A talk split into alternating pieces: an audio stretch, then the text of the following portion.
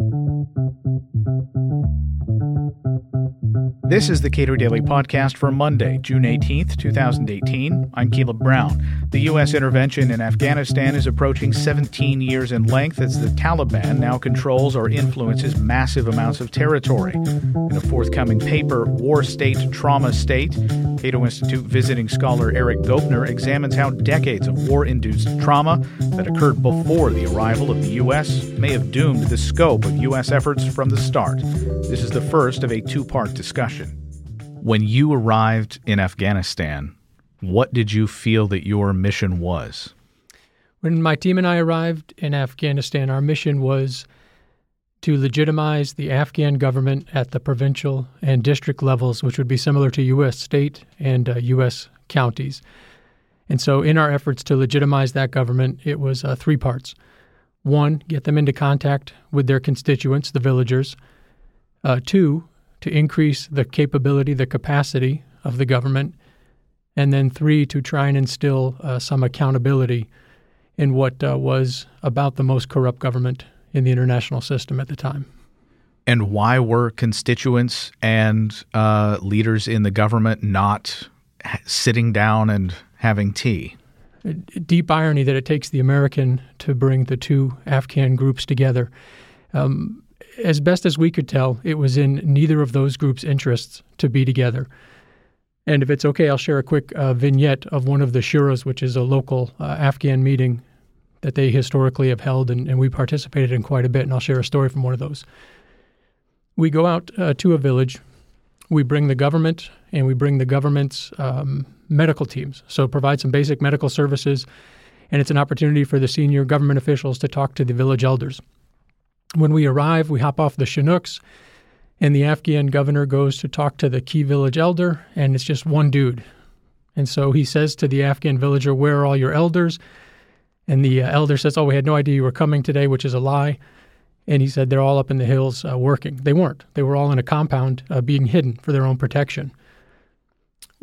Finally, a back and forth takes place, and uh, the elders come out sheepishly, and we hold the shura. And one of the shuras basically spills the beans as to why uh, that was all taking place.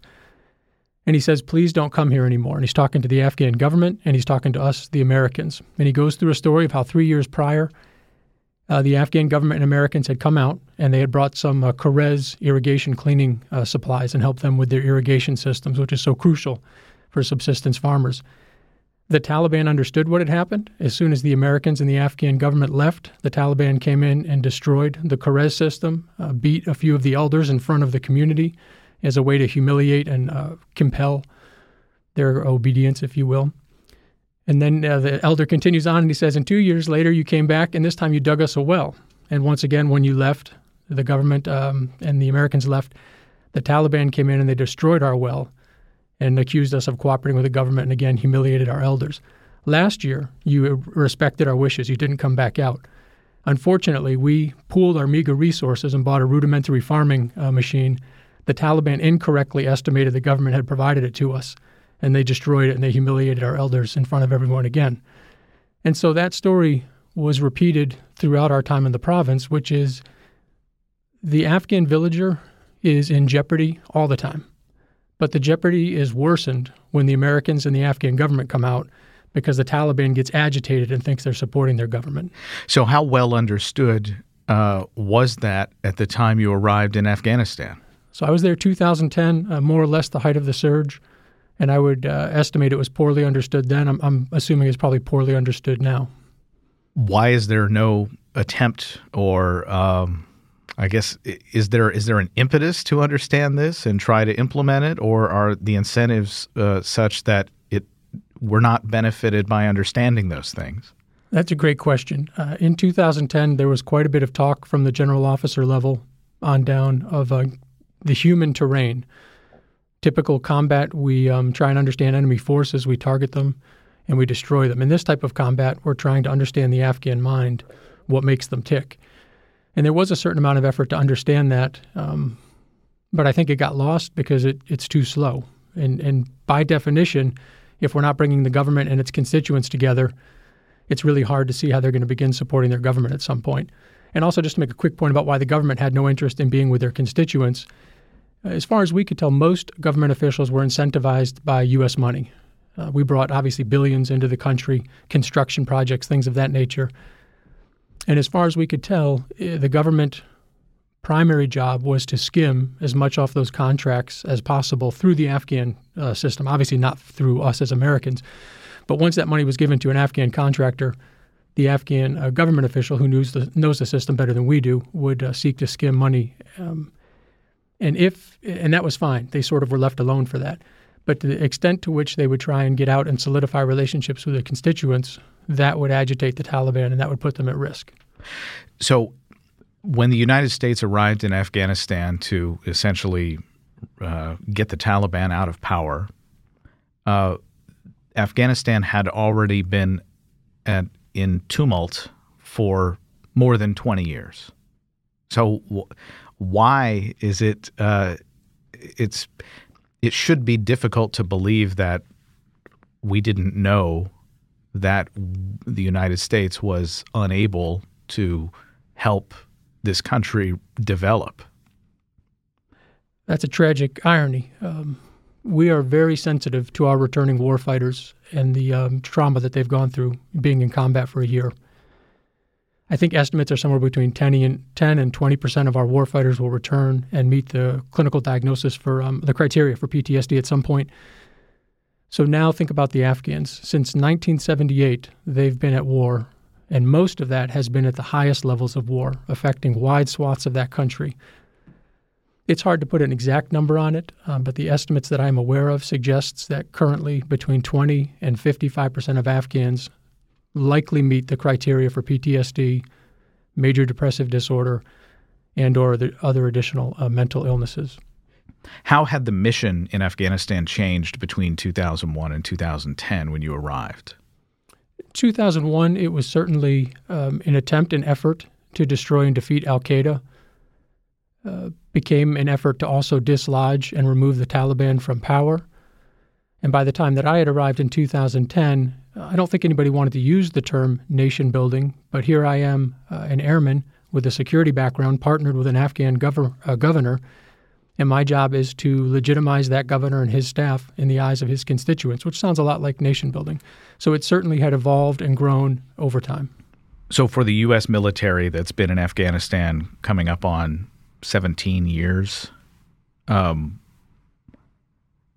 you know, we've been captured in a way by the dysfunction that exists in Afghanistan and conti- existed before and has existed since the U.S. invasion.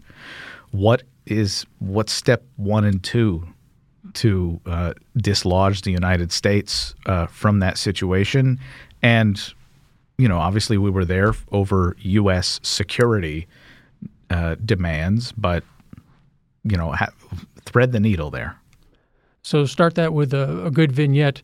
Uh, for fans of Doctor Strangelove who remember no fighting in the war room, imagine the Afghan equivalent of the war room. You have two Afghan colonels. One is the number two officer for the police, and one is the number one officer for what they call the NDS. It's similar to the to the KGB. And it turns out that the police officer had arrested the NDS agent or the NDS leader's uh, subordinate for basically hiding uh, a serial rapist in his midst. And so the cop was one of our favorites. He um, was brave and seemed to be as uncorrupt as is possible from an Afghan perspective. But we also estimated that he had a drug addiction because of the decades of war that he had been through. And so he self medicated. There's no hospitals, there's no doctors for him to get any legitimate prescriptions. So he had self medicated, become a drug addict over time simultaneously balancing remaining uh, a brave and audacious warfighter. He was being ridiculed by his colonel counterpart, uh, who was an intellectual. And so, having had enough, he withdraws his firearm, ostensibly to shoot uh, his counterpart. And a buddy of mine, uh, Army officer, is there at the time and literally puts his body physically in between the two officers with now a handgun of a guy that he has reason to believe is probably high on drugs as he self medicates, pointing a loaded firearm at him. And he speaks the only words that the Afghan colonel understood, which is, It's okay, Colonel, it's okay, Colonel. And eventually the colonel reholsters his weapon. He's barred from the war room for 30 days, and the next day, all the government buildings have a little picture of a gun with a red circle and line through it, meaning uh, no guns allowed.